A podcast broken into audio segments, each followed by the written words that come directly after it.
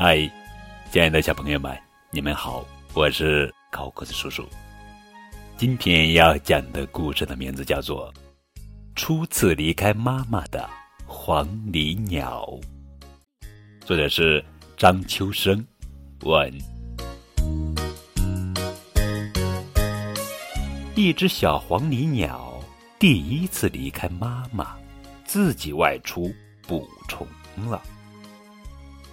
当小黄鹂鸟飞了一天，疲倦的回到家里时，妈妈问他：“都看到、听到些什么？”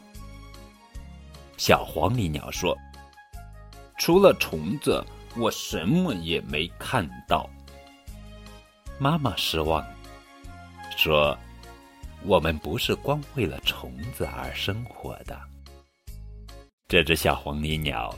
第二天又疲倦的飞回来了。妈妈问他看到、听到些什么。小黄鹂鸟说：“我看到一只老白头翁，真可怜，它老的已经不能捕虫了。我把捕到的虫子送给了它。我还看到了一只小百灵鸟，它的歌声真好听，我听了半天。”我想，也许将来我会唱的比他更好听。